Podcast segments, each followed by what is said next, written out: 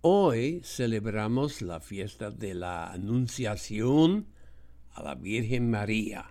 Esta fiesta la llamamos la Anunciación porque en ella recordamos aquel momento cuando el ángel Gabriel anunció a la Virgen María de Nazaret que Dios quería que ella fuera la madre de su Hijo, que sabemos iba a ser llamado Jesucristo. Celebramos hoy el hecho de que María aceptó ser madre de Dios, madre de Jesús. Por eso esta fiesta se podría llamar también la aceptación de María, porque María dijo estas palabras, yo soy la esclava, o sea, la sierva del Señor, que se cumpla en mí lo que me ha dicho.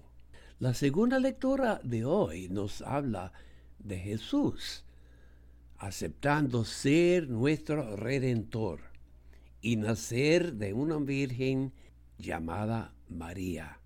La carta a los hebreos dice, Jesús dice, aquí estoy, Dios mío, vengo para cumplir tu voluntad.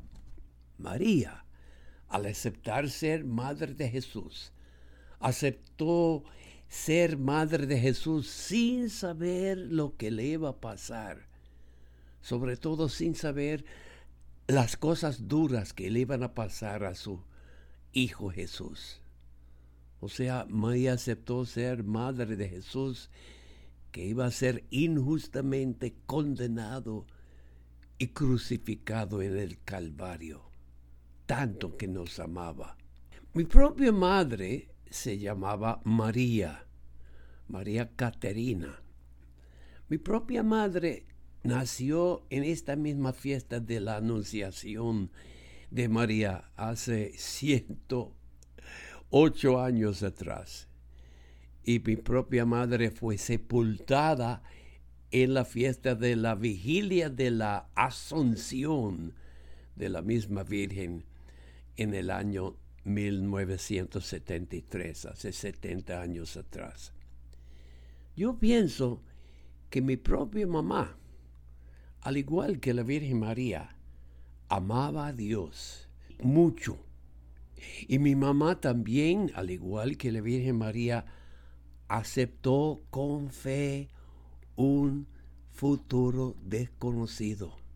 Porque mi propia mamá no sabía que ella iba a perder su esposo, mi papá, cinco años después, y que ella iba a criar ella sola a mí y mis dos hermanitos, ella solita, Juan y Daniel, que ya murió, está con ella de nuevo.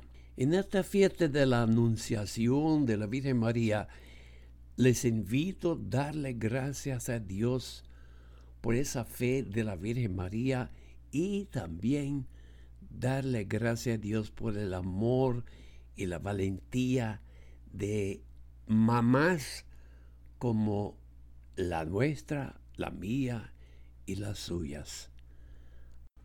Ha sido su amigo de siempre el padre Tomás Martín Dile, misionero redentorista.